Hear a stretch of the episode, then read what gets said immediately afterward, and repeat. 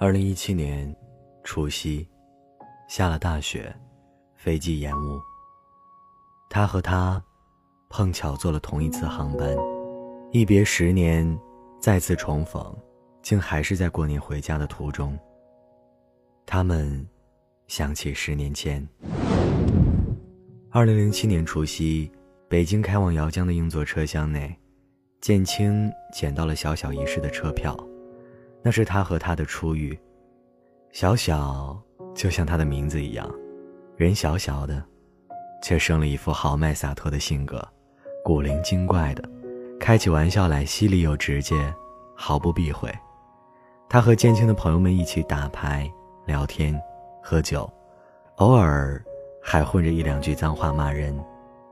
建青觉得他和所有的女孩子都不一样，他很迷人。大雪封了铁轨末端路段，火车被迫滞停。建青和小小在漫山乳色的雪地里边走边闹。在入夜之前，他们赶回了姚江镇。人口稀疏的小镇，排排房屋簇拥在一起。青天昏色里，建青倚在门前，看见小小在雪地里陪孩子们挥舞着烟花棒，星星点点的亮块儿，全都融进建青的眼里。小小的父亲已经过世。母亲远嫁国外，开始了新的生活。他一个人回到姚江破落寒冷的家，陪他已故的父亲过年。遇到建青，是一个意外，也是因为这个意外，小小第一次过了一个热闹温暖的年。建青的父亲很热情地留他在自家经营的小饭馆里吃了顿丰盛欢快的年夜饭。十年后的此刻。他和她面对面坐在候机房间里，嘻嘻笑笑，回忆起这些年的点点滴滴。那时候，建青刚刚大学毕业，一心想要做游戏研发，在电脑城卖软件光盘赚取经费；而小小是已经在北京混迹三年的姑娘，做清洁卖杂货，也在电脑城卖软件，利齿伶牙，一心想要嫁给北京人，落得户口。住一套大房子。他和她都在为各自的梦打拼，努力咬牙，朝九晚五。从姚江回到北京后，小小和建青成了好朋友。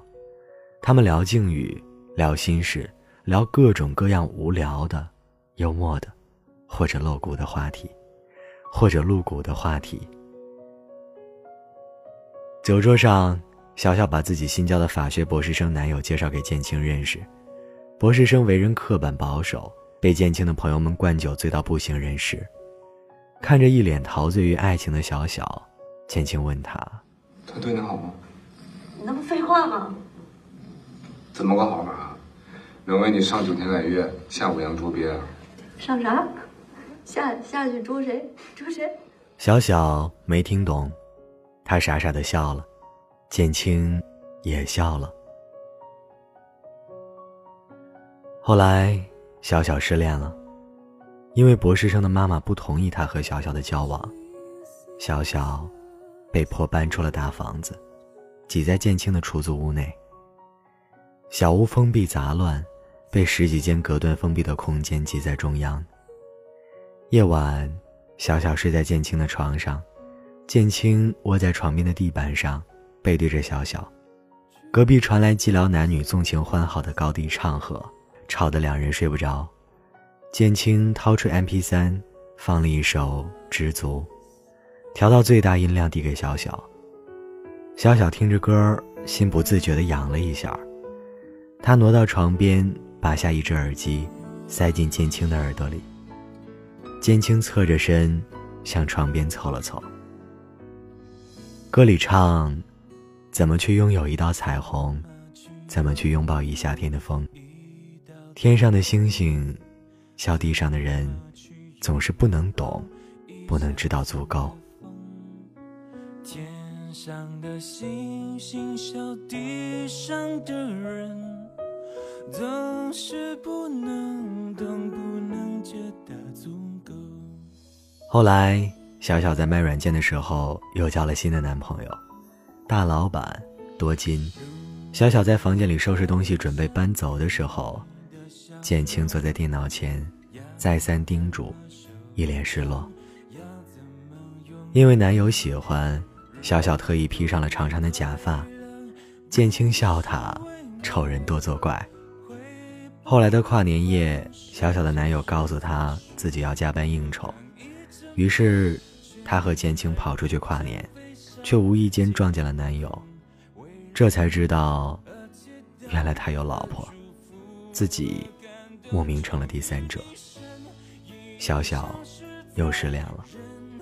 建青摘下他的假发套在自己头上，还不忘嘲讽他一句说：“就说不好看吗？”那晚，出租屋内，建青和小小喝酒打牌，吸烟互侃。建青说。我们一定会发达的。小小问：“那得多久啊？”建青回：“三年，最多三年。”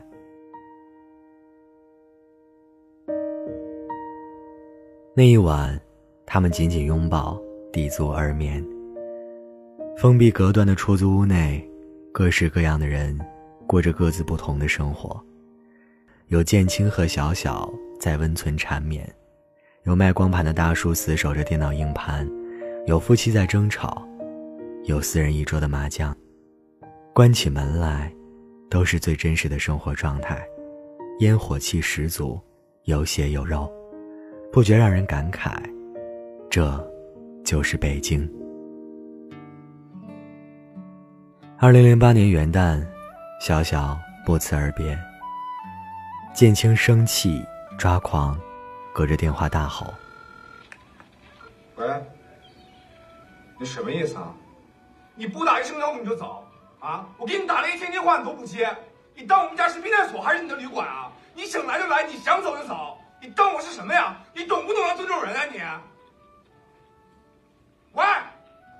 末了，小小才迟迟的问他：“你说完了吗？”“说完了。”“那还能当朋友吗？”建青愣了半晌，没有说话。十年后的现在，他和他面对面坐着，放下了酒杯，彼此凝望，沉默无话。小小想起二零零八年的除夕夜，他自己回到了姚江镇，陪着建青的爸爸和一群邻里街坊吃饭喝酒，一桌人围在一起歌唱、聊天、闲侃，气氛欢脱。他没法告诉建青的父亲，建青因为售卖盗版不良光盘被抓进了拘留所，只能替他打掩护，说他受到公司器重，在外出差准备项目。酒席散去，建青的爸爸替小小收拾好行囊，装满亲手特制的粘豆包，送小小返程。他问小小：“建青，没事吧？”果然，还是瞒不过。小小只好硬着头皮，故作轻松地说：“没事，叔叔我走了。”然后匆忙转身告别，在路上泣不成声。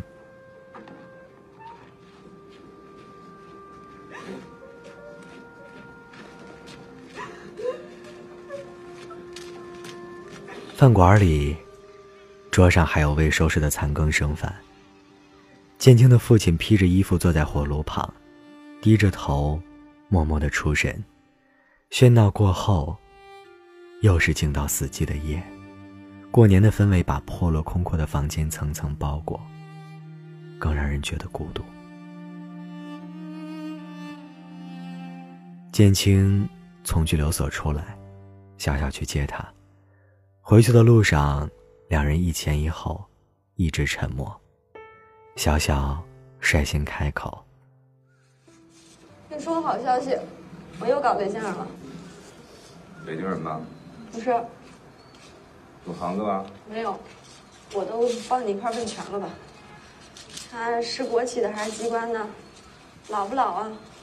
都不是。我是这么交这男朋友吧？他挺年轻的，然后就是工作有点不稳定，长得还行。你疯了你？那你养他？那个有老婆的骗子跑到我店里跟我骂一顿，说你把人狠狠揍了一顿，是吗？没有，他来买碟，被我认出来。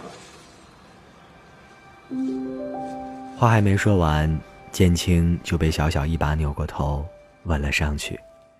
他踮着脚才碰到建青的嘴唇，建青微微俯下身，转瞬即逝的惊诧变为专注。他们两个。好像要把彼此的灵魂藏进对方体内，完成渡劫的轮回。小小问他：“你愿不愿意为我上九天，那啥下九天捉鳖？上九天揽月，下午。”剑青藏着笑，转身向前走。小小拉住他说：“像我这么优秀的。”你知道的，过了这个村就没有这个店了啊！说完，他头也不回的往前跑。建青的笑藏不住了，一把抓住他，紧紧抱在怀里。他们终于在一起了。出租房内，建青在设计游戏人物的草稿图。游戏初步设计为男主人公伊恩一直在寻找女主人公凯莉，直到找到彼此。褪色的世界才能重新被赋予色彩，万物新生，否则世界就只能是一片灰暗。小小躺在床上问建晴：“你说这世界上，怎么从来没有一个故事，是从开头到结尾它都是幸福的？”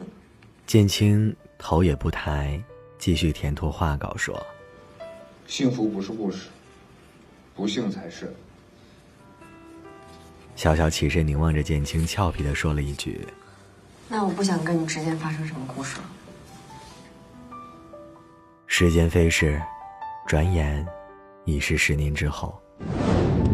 小小走进洗手间，再次见到剑青，他的心里五味杂陈。他看了看镜中的自己，容貌并无二致，反而被风月消磨得更见绰约。他从包里翻出一对精致的耳环戴上，又简单理了理发丝。镜中人美貌清婉，他很欢喜。不过，这欢喜于此刻而言，已是无足轻重。十年光影在他的脑海里匆匆闪现，撕扯的痛感就立刻漫上他的心扉。他清醒过来，告诫自己。不可以这样。然后慌忙摘掉耳环，出了洗手间。建青坐在床头，接通响起的视频电话，那端传来一个稚嫩的声音：“爸比，你在哪里？”原来他已经结婚了，还有了孩子。是啊，十年了，也该结婚生子了。小小落荒而逃，悄悄出了门。建青挂断电话，走到窗前，看见屋外楼下雪地里的小小，想起很多年前，他们一起等公交的夜晚。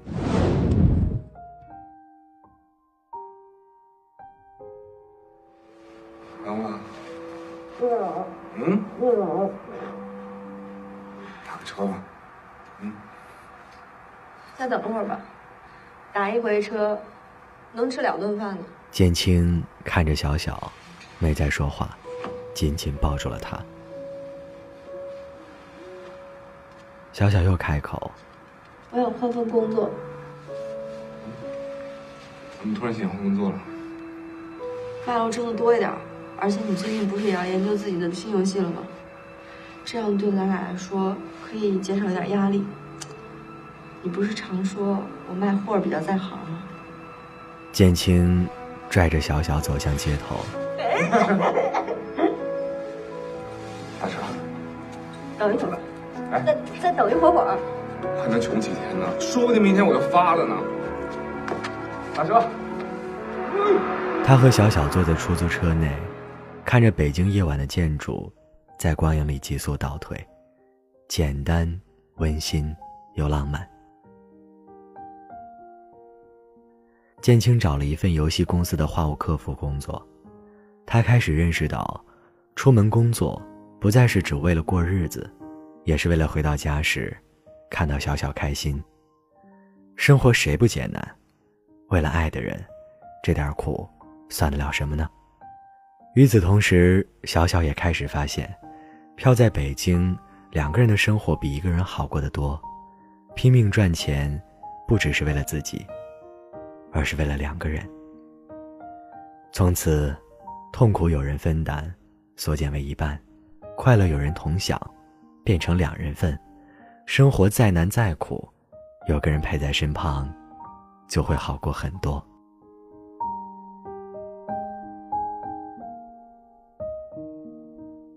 某天，小小在小区里捡到一个破烂的沙发。一心想要把它搬进家里，那时他觉得，如果能装饰他们温馨的小家，就算破旧一点也没有关系。即便没有钱，他也可以把两个人的生活过得幸福而甜蜜。他对建青说：“好希望时间就停在那里，永远停在那里。”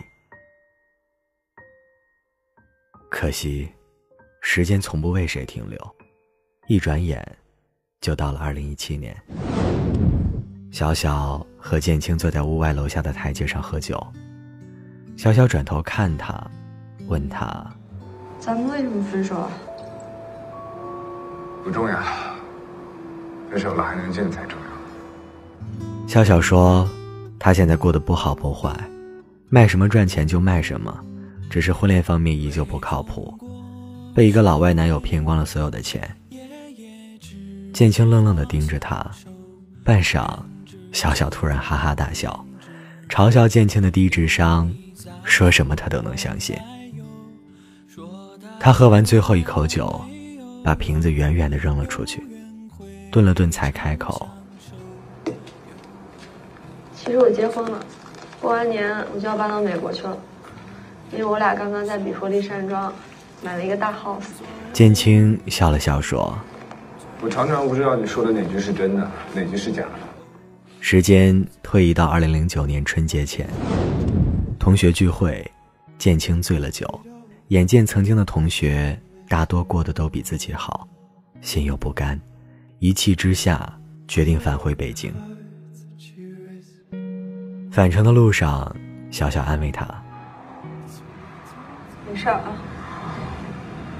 真的没事。”赚不赚钱、结不结婚、还买房，从来都不是你的目标。这不是我想要的生活。因为我们两个现在在一起了，我觉得这些都无所谓了。什么叫你觉得无所谓了？是不是因为你觉得我做不到？我不管做不做得到，对我来说都不重要。不还是因为我做不到吗？是这个意思吧？我什么时候说过这句话？就是这个意思。不是你爱怎么想怎么想，反正我没说过这句话。那你什么意思啊？你说你到底自己想要什么？我想要什么？我他妈哪知道你想要什么呀？你得知道你自己想要什么，不是因为就这样，他们大吵了一架，小小又气又难过，他气建青的不长进，更气他不懂得自己。他想要的从来就不是什么物质上的享受，不然也不会选择跟他一起吃苦。小小不怕吃苦。他怕生活看不到希望，他想要的很简单，有爱，有一个家，哪怕这个家它不是很大，但只要足够温馨，能够遮挡风雨，为他缓解城市中一天的疲惫，能有那样一个人在家里等候他，拥抱他的重量，就足够美好。但这些，建青不明白，或者。建青从来都没有明白过。这一年，小小和建青过得不好。建青整天浑浑噩噩，没有方向，小小很失望。他们的感情出现了危机，大小争吵不断。屋漏偏逢连夜雨，房东说来了客人要住，催他们搬走。建青开始在屋里抽烟。他忘了小小最讨厌烟味儿，或者他没忘，只不过没那么在意了。二零一零年除夕，他们带着大大小小的行李包裹，开始搬家。三轮车塞得满满登登，小小最爱的那件沙发，只能被抛弃在原地。爱的感觉，所剩无几，最后一点家的温存，也连同那件沙发被丢在呼啸北风里。小小站在新家的破窗前，仰头透过铁栅栏，看到石缝里开出一朵不知名的野花，在微风里瑟瑟舞动着。他呆呆地看了很久。夜晚，火车从窗前驶过的时候，小小还在呆呆地看。电话铃声响了起来，是建青的父亲。喂，叔叔。哎，小小啊，哎，你们好吧？北京过年人多吧？多，那那人乌泱乌泱的。沈清呢？给你打电话没接。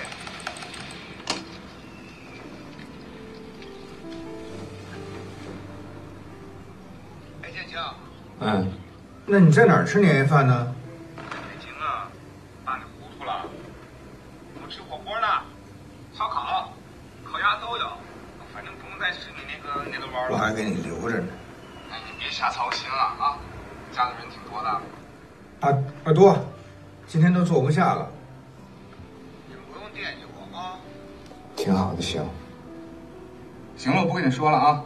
建青放下电话，又重新拿了起来。哎，爸。哎。过年好。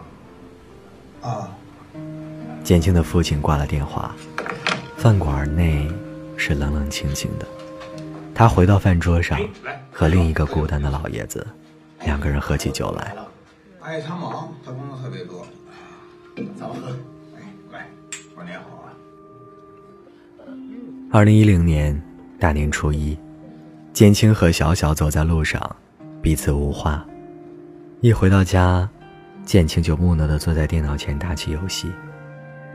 小小煮了一锅面。却是自己在吃。小小希望建青能跟他说点什么，却始终没等到建青开口。他对建青说：“面我给你剩一半。分手以后，我们就不要再见面了。”说完，他起身穿戴整齐，走到建青身旁告别。他说：“建青。”我走了。他盼望着建青能够挽留他一句，哪怕只一个字也好。可建青还是沉默，盯着电脑，机械的敲打着键盘。小小等不到他的任何回应，转身离去。他的手里紧紧攥着那条红色围巾，那是他们初次见面时建青送给他的。良久，建青才后知后觉的反应过来，小小已经不在了。他摔门而出，拼命追赶，终于在地铁发动之前，他追到了小小。小小站在车内，看着车外气喘吁吁的建青，他愣住了，于是死死盯着他。地铁车门关闭，发动。建青还是站在原地，没有上车，也没有开口。小小最后一丝的期待也破灭了。他想哭，却流不出泪来。时间回到现在，两个人走在雪地里，回忆起这些过往的记忆，不觉十分感慨。如果当时你没走。后来的我们会不会不一样？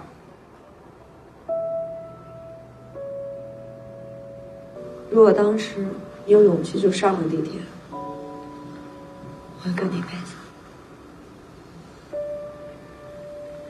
如果那时你没有跟我分手，那我们之后也会分手。如果我当时足够有钱，我们住进一个有大沙发的大房子。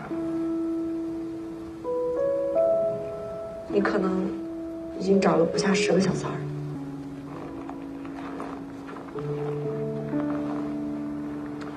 如果当时我们就是不管不顾，我们就是结婚了呢？我们离婚好多年了，如果你可以陪我坚持到最后，那也许你就不会成功。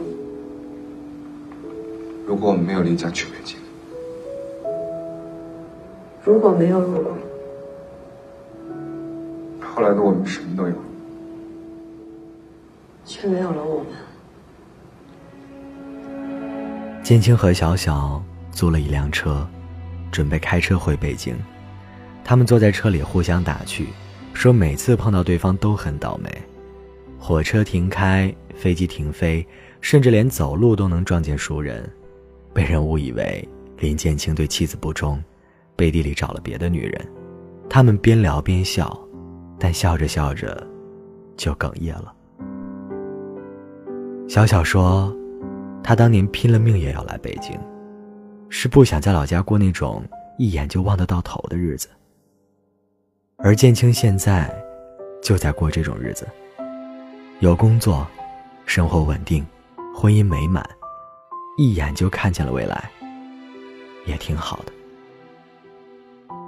小小吸了口气，又说：“建清，I miss you。”建清愣了愣，说：“我也想你。我是说，我错过你了。”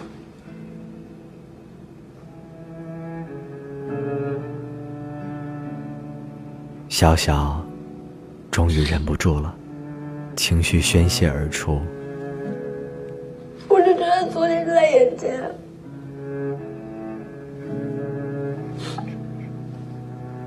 我觉得我们现在就像小时候一样，特别幼稚，点都没有长大，你知道吗？你一点都没有让我刮目相看，你知道吗？可惜，回不去了，一切都变了。那年他们分手后，建青颓废了很久，他开始对自己发脾气。胡乱砸东西，整日整夜的抽烟。等慢慢冷静清醒之后，他又开始收拾房间。开窗通风的时候，他看到那株顽强生长在石缝里的野花，一时间又有了灵感。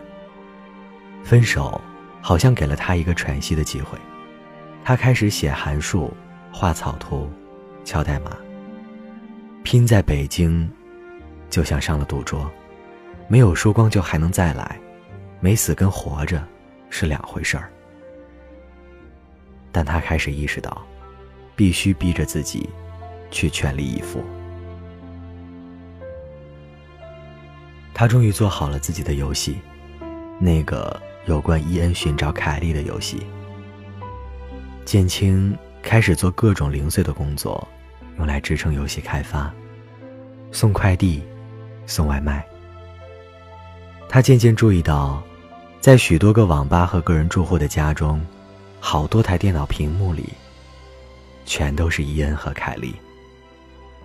游戏玩家在游戏下纷纷发帖，向最爱的人告白、告别、道歉。伊恩和凯莉，成了太多人故事的缩影。游戏火了，建青点了一颗烟，看着账户里游戏带来的六位数余额。红了眼睛，他顺利签约了游戏公司。他开始接受电视台的采访。他面对镜头，说出了游戏故事的由来，是和小小有关。我记得有一天我们家电梯坏了，我们只能爬楼梯。我说，我们讲一个故事吧，因为只有一个有趣的故事，才能让那个楼梯爬起来更快一点。从前有一个叫伊恩的小男孩，他不要和好朋友凯莉走散了。他觉得凯莉是被外星人给抓走了，所以才不在他的身边。他们在各个星球流浪，寻找凯莉。在寻找的过程当中，也是遇到了种种难关：陨石相撞、黑洞开启、蝙蝠袭击，还有一个通往天堂，但是怎么走都走不完的楼梯。他必须找到通往天堂的钥匙。你赶紧把钥匙给我找出来，我实在是怕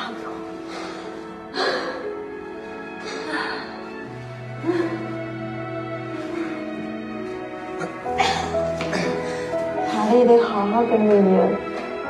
那也得抓紧凯莉，千万别走散了。只要伊恩和凯莉在一起，他们就能勇闯星球，什么都不怕。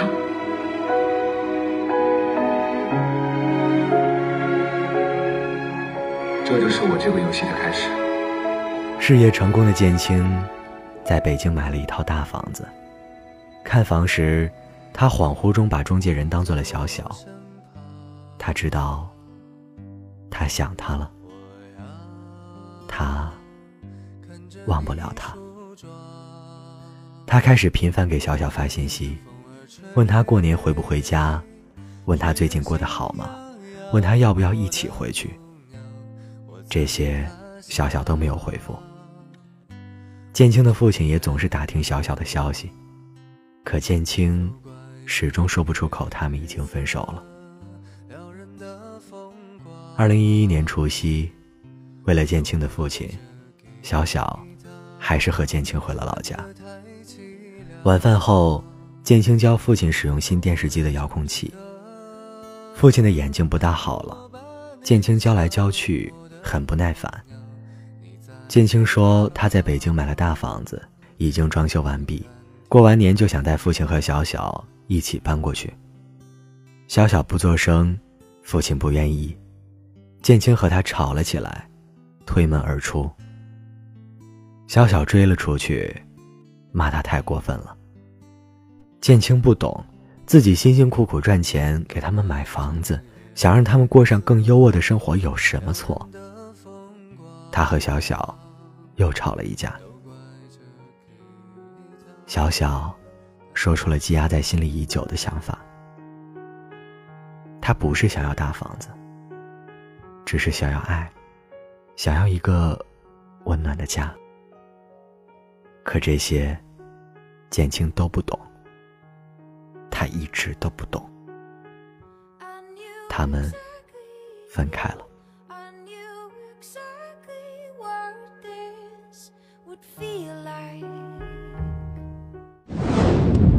开了一夜的车，建青和小小在黎明的时候，终于快到北京。他们下车透气，站在车前抽烟。建青说：“我爸去世之前，心里老惦记着你。”那是二零一五年的除夕，建青带了新的女朋友回家。下车时，看到拄着拐杖接站的父亲。父亲的眼睛已经完全不好了。老爷子握着姑娘的手，说了句：“小小回来了。”顿了顿，又补了一句：“饿了吗？咱回家吧。”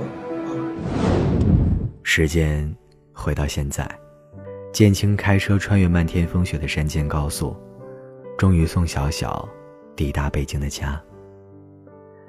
建青离开的时候，小小站到他面前，说。之前分开的都匆匆忙忙的，这次，咱们好好说再见。林建清，再见。方小巧，再见。上九天揽月，下五洋捉鳖。会的，你会找到那个人。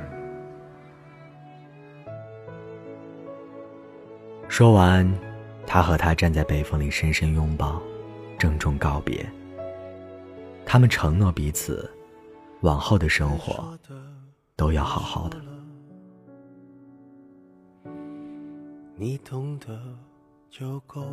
回到家，建清整理父亲遗物的时候，翻出了一个盒子。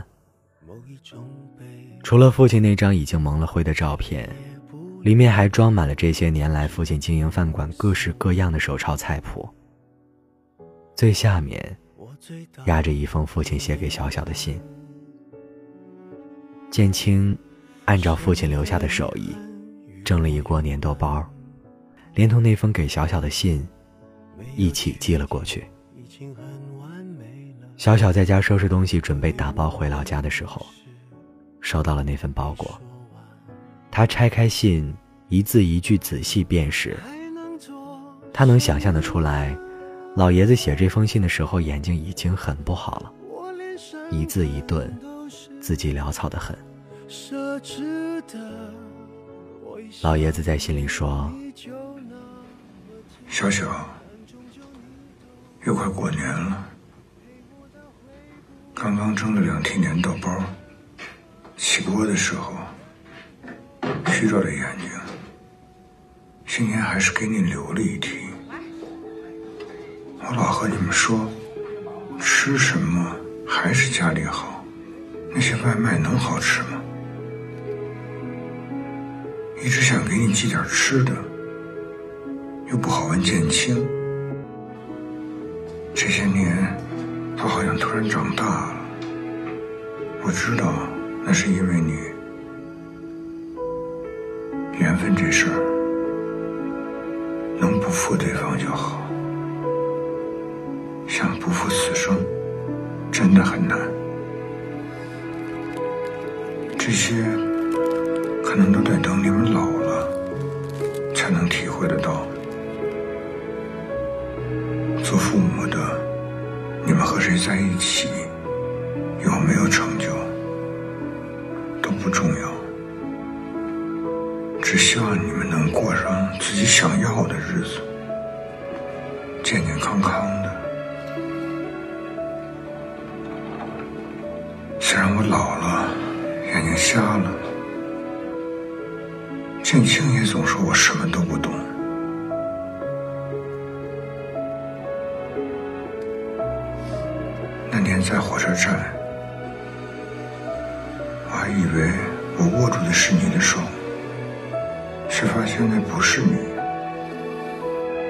小小回来了，走吧，咱们回家，回来就好。我就明白。就算你们俩走不到一块儿，我们也会是一家人。小小，好好吃饭，累了就回来。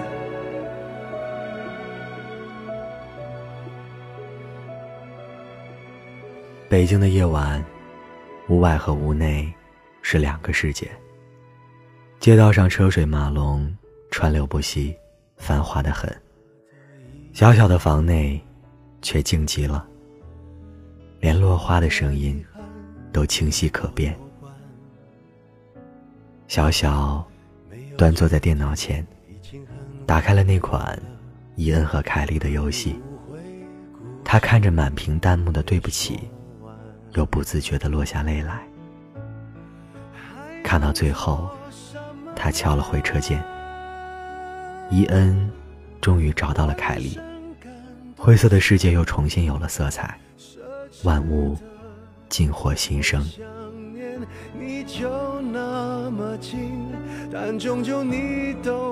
他明白，伊恩永远深爱着凯莉，尽管那个陪伴在伊恩身边的凯莉，如今已经不是他了。